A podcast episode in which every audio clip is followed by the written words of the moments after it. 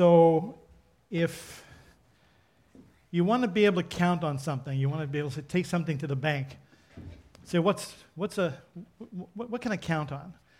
Well, you can count on when you come to Halifax Christian Church that Rob Tudball will have cookies waiting for you in the lobby.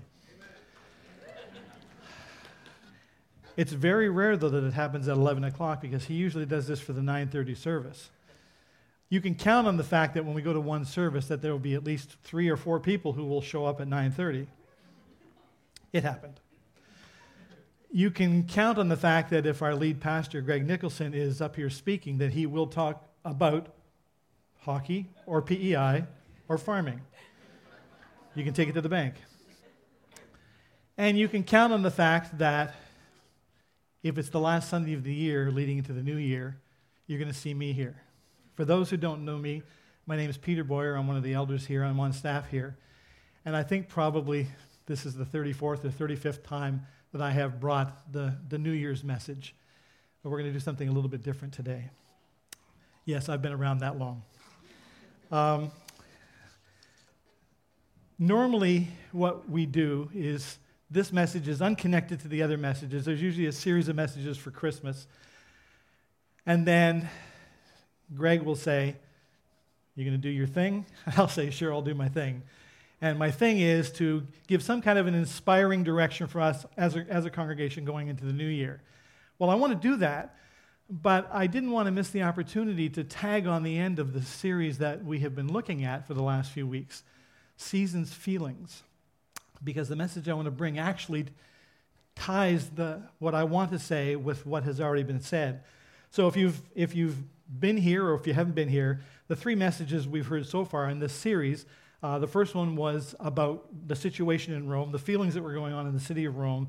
The next one was the, the hopelessness that was happening in Jerusalem. And the third message was the busyness tying into what was going on in Bethlehem leading up to the birth. And it was all tied into our feelings. What I want to do today is I want to talk about the expectations here in Halifax as we come out of the Christmas season, but I don't want you to come completely out of it. And some of you don't really come out of it until well into January, and some of you started it way too early, like in November. Um, we'll set that aside. There's a, there's a, a very famous Christmas, Christmas carol, Silver Bells. I want to see if you can finish this, this sentence in the air, there's a feeling of Christmas. Christmas has a feeling. I don't know if you've ever thought about it before, but Christmas has a feeling. Whether you are a complete atheist or not, whether you are a Christian or not, if you're in a part of the world that celebrates Christmas, there is a feeling. There's something in the air. You can't deny it, it's palpable, and I think it's there for a reason. Well, feelings are all about the heart. But there's a passage of Scripture, and I'm going to use this as kind of our, our, our, core, our core base here for going forward. There's a passage of Scripture from the Sermon on the Mount that talks about feelings and about the heart. It's from Matthew 6:21. Jesus says, "For where your treasure is, there your heart will be also." Now he has just finished talking about, you know, don't store up for yourself treasures on earth where moth and rust can destroy. Store for yourself up treasures in heaven where nothing can destroy that. And he concludes that little thought with this, this statement Where your treasure is, there your heart will be also. Sometimes we get that backwards. Sometimes we'll say, Well, where my heart is, there my treasure is. Ah, wrong answer. No, it's where your treasure is, your heart follows. Well, then, if, if it's really about treasure, if, if, if your treasure dictates where your heart is, then I want to I want to speculate, I want to put the hypothesis forward that Christmas feelings really is about Christmas treasure. What is the Christmas treasure? hang on, I'm going to get to that a little bit later. Um, what I want to do start right now is just ask you what, what do you treasure? What do you treasure? I want you to think for a second. What do you treasure?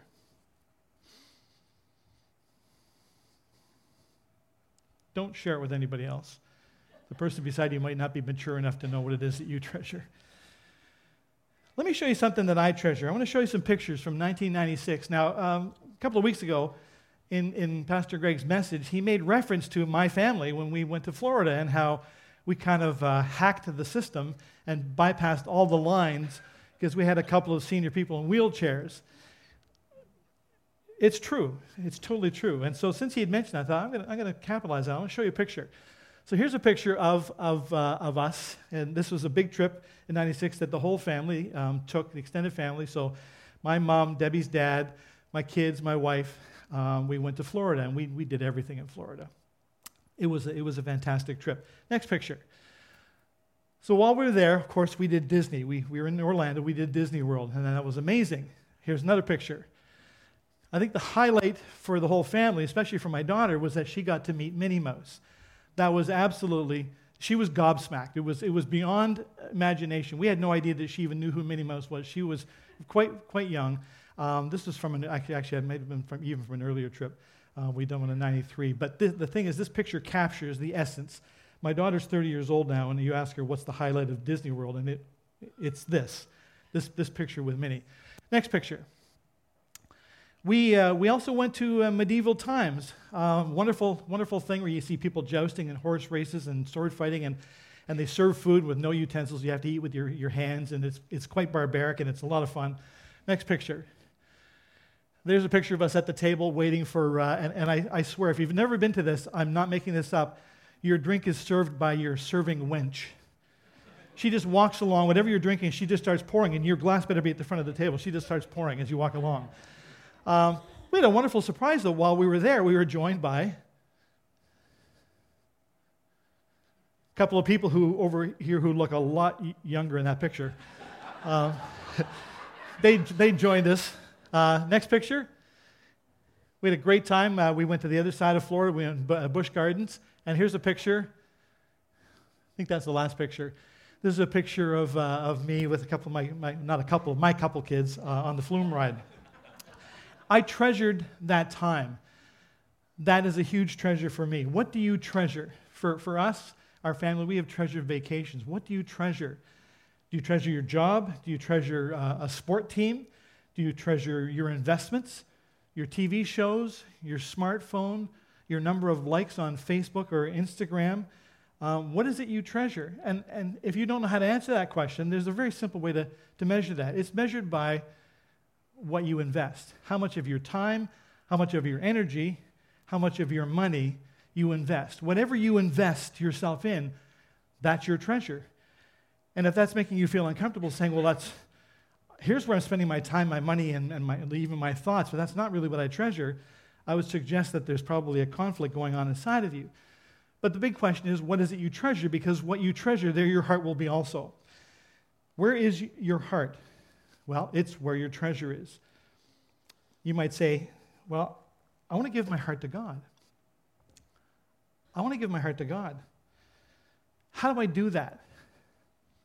Probably for the last dozen years, I have spent most of my time as a discipler, pastor, elder, whatever you want to call me, coach, mentor, helping people to ultimately answer that question for themselves. How can I give my heart to God? They want to do it, you want to do it, but you don't know how. You don't know how. You say, I can't, I can't just train my heart. Actually, you can.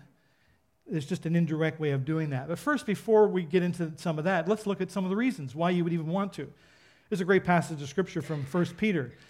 He says, In your hearts, set apart Christ as Lord. He then goes on to say, because of that, always be prepared to give an answer to everybody who asks you to give the reason for the hope that you have, and to do that with gentleness and respect. But it begins by setting apart Christ in your heart as Lord. it's about the heart. Um, Colossians. A number of us studied the book of Colossians earlier in the year, and this was an important passage uh, for us. Since then, you have been raised with Christ. Set your hearts on things above, where Christ is seated at the right hand of God. What does it mean to set our heart on Christ, to set Christ in our heart as Lord, to set our, our heart on things above. It also says set your mind on things above. What, what, is that, what does that even look like? I think it has to come back to the issue of the treasure.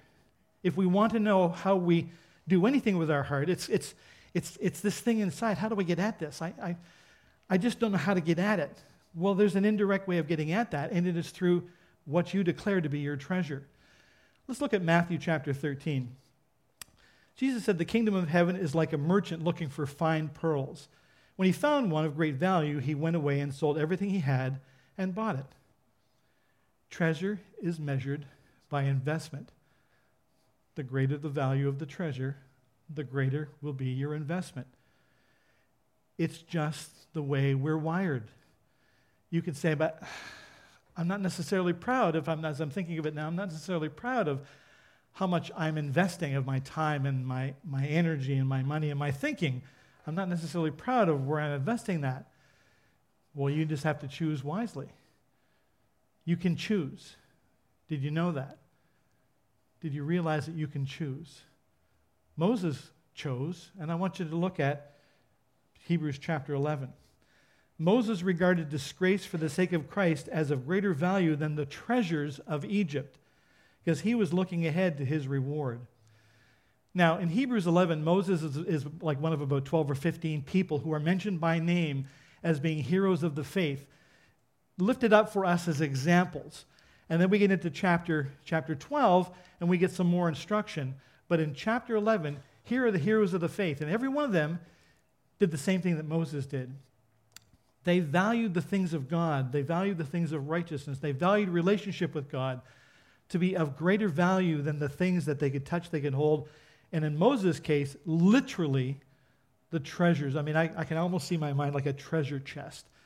Egypt was a very, very wealthy, well, it was the, it was the ruler of the, that, that part of the world at the time, just incredibly wealthy.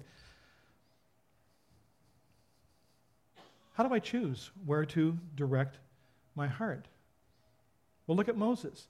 He chose to direct his heart towards what was coming. He looked ahead. Now, all kinds of, all kinds of things come to mind, and I want to I wanna, I wanna kind of quote a slogan for you in a second. But I want, I, want to, I want to make a bit of clarification. I want to come back to that first picture that I showed you. What do you treasure? I thought, I really thought that our family, that I, let's, let's not blame my family, that's me. I really thought that I valued and treasured the family vacations. And because of all the things that we would do and see. And in 2002, I got a real smack upside the head. I was on a business trip. I was still working in the corporate world, and I was on a business trip down to uh, Orlando. And I had pretty much an entire day that was not being accounted for. So I thought, great, I'm going to go to Disney World. And I went by myself. I can't tell you a more depressing day that I've ever spent. I didn't make it to one o'clock and I had to leave. Why? It really wasn't that different from what it was six years earlier. What was different? They weren't there. That was the difference. I realized that I value those things as long as I'm with the ones that I love, as long as I'm with friends, as long as I'm with people. By themselves, these things have no inherent value. They are valueless. The things that we would declare to be treasures, things that we can hold in our hand and play with, things that, you know, we, we, maybe, you, maybe you treasure or value the opinions of others. Isn't that what being liked on Facebook and Instagram is all about? I want to know that the whole world goes, yeah, you're cool. You're doing good stuff. I like what you're doing. Thumbs up. Is that, is that sufficient? For me, without family, without friends, without people, there is no value, there's no treasure. It's the people who are to be treasured, not the smartphones, not the TV shows. Doesn't mean you can't enjoy those things. It means where is the true deep value. So, one of the models of, of our modern day society is uh, keep your eyes on the prize. But in chapter 12 of Hebrews, after he talks about the heroes of the faith, the writer of that letter, he says this phrase Let us keep our eyes fixed on Jesus. And he goes on to say, who is the author and perfecter of our faith. What do you value? What do you treasure? Do you treasure God in your heart? Do you do what Moses did, who looked ahead to the reward that was coming and said, That is of greater value? What's the prize? What's the goal? What's the treasure? Some would say, well, heaven, of course. And I have to admit, there were quite a few years as a young Christian, I thought the goal was heaven. I thought the treasure was heaven. I thought the prize was heaven. And I was so completely wrong because heaven by itself has no inherent value. Going to heaven would be like me going to Disney World. The whole value is who is there with me. The whole value is in the relationships. God, Jesus, is the goal. He's the prize. He's the reward. He's the treasure, not the place where he lives. Okay, let's go back to the beginning when I talked about the Christmas feeling.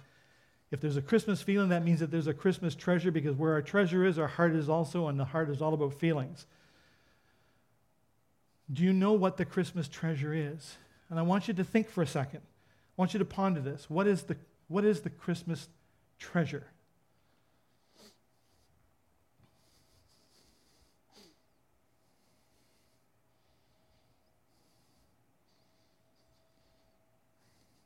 It's not God. It's not Jesus. Because the true Christmas treasure is what He treasures. It's His Christmas feeling. The true Christmas treasure is you. It's me. It's them. It's us. Because you see, if you go back to that very first Christmas, whenever it was, people say that we know exactly the, the, the, the day and the year. We don't. we, we, we don't know the exact day. Is it December 25th? Well, there's a 1 in 365 chance of that being right. 1 in 366, sorry. Do we even know the year? You know, we're not even that sure of the year. But whenever it was, whenever, a couple thousand years ago, whenever that first Christmas was, here was the treasure. It was God looking at us and saying, I can't take their pain anymore. Now, he had planned all of this, but that was the time when he chose to leave perfect heaven and came down to a filthy, broken world for us so that he could bring peace on earth. And in just a second, I want to teach you how you can have the kind of peace that those angels sang about when they came at that first Christmas. You and I, we are the Christmas treasure. Now, as disciples, we have to follow his lead. And if he treasures us, then we are to treasure each other. But it first begins with us treasuring him. Because you say, well, that's just reciprocal. Mm-hmm. And we do love him because he first loved us. And we have value because he loves us. We are the Christmas treasure. When he looks at us, he gets that Christmas feeling. Because for him, every moment when we are looking to him is a reminder of the choice that he made for us. The Christmas feeling, the Christmas treasure is God's, and it's now about how we respond to that. My desire for you in 2019 is that that Christmas feeling that is a gift from God to us so that we can experience what He experiences all the time. My wish for you is that you have that every day of the year. Now, I could spend literally every Sunday for the next year teaching you the mechanics of this. This is what I do on the side, one on one, sometimes with groups. I don't have that amount of time right now. I'm looking at the clock. So here's what I want to do I want to give you the beginning of it. It's just the beginning, it's the place to start. In the seat pocket in front of you, there's a piece of paper that looks like this. I am going to give you a prescription. So, everyone, find that little piece of paper. It'll be in the seat pocket in front of you. And if you don't have them, put your hand up, and some more can be handed around. This is a prescription, the big RX. Why am I doing this? It's not just a clever idea. The very first pastor that I ever had, he was he was pastoring me one day and he knew that there was something wrong on my heart. So he grabbed a little, a little notepad off of his desk. He just tore the piece of paper off. He wrote this little RX, looked like a doctor's prescription, and he wrote Psalm 37 4. And He gave it to me. That was over 40 years ago. That saved me. Because it told me that if I want to train my heart, I have to first declare what my treasure is. What is it that I value? What is it that I declare to be treasure? What is it that I take delight in? I love going on vacations with my family, with friends. I love watching TV shows with my wife sitting beside me. I love coming here to worship each Sunday with you. But none of those things have any meaning if God is not at the center of it. Psalm 37 4 says, Delight yourself in the Lord, and he will give you the desires of your heart. One of my, well, I w- I, won't, I won't even call it a mentoring or a discipling session.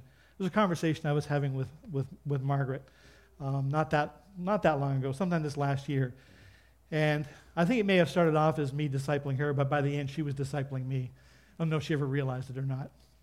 We were talking about this passage, and I asked her, What does she think this means? And I honestly thought that I was the only one that knew this. And when she told me what her interpretation of this was, I realized that she, she saw this long before I ever saw it. Delight yourself in the Lord, and he will give you the desires of your heart. It doesn't mean that if you take pleasure in him, then all the things that you want are going to come true. Well, it could mean that, but pretty much everything else in Scripture would just scream against that interpretation. What it really means is if you delight yourself in Him, if you declare Him to be the treasure, He's going to give you new desires. He will give you the desires of your heart. He'll take away the ones that are there and He will put ones there that make sense. The ones that will actually lead to peace. Maybe not on all the earth, but inside of you. Now, if it's too small for you to read on here, I've got a, a laundry list of things up here. Prescription. It will help immensely with loneliness, heartache, anxiety, bitterness, unmet expectations. That's huge. Unfulfilled wants, unbridled lust, unrelenting negative thoughts, and will help with an overall tendency towards self limiting behavior, self defeat, and self destruction. Man, there's so much to talk about, but this is the place to start. If you are someone who suffers from any of those things, if you just suffer from an, a, a self image problem, you're lacking confidence, you just have this I don't know, you just don't know what's wrong. Something's not right on the inside, and you're, at, you're, you're not at ease. There's just a sense of anxiety. Something is wrong. It was never meant for you to be that way. God never wanted for you to live that way. And He came 2,000 years ago to remove that. But you have to accept what He's offering. If you are somebody here who has never, ever accepted Christ as your Lord and Savior, I'm going to invite you to come and speak to me after our time of worship. If you are someone who has already declared him to be Lord, but you're not fully living the abundant life, you've not fully appropriated all of the blessings, and maybe that laundry list that I just put up there describes you more than you care. Doesn't have to be that way. God's Christmas feeling can be your feeling. It's the sense that there's a oneness with Him and that everything else just doesn't matter.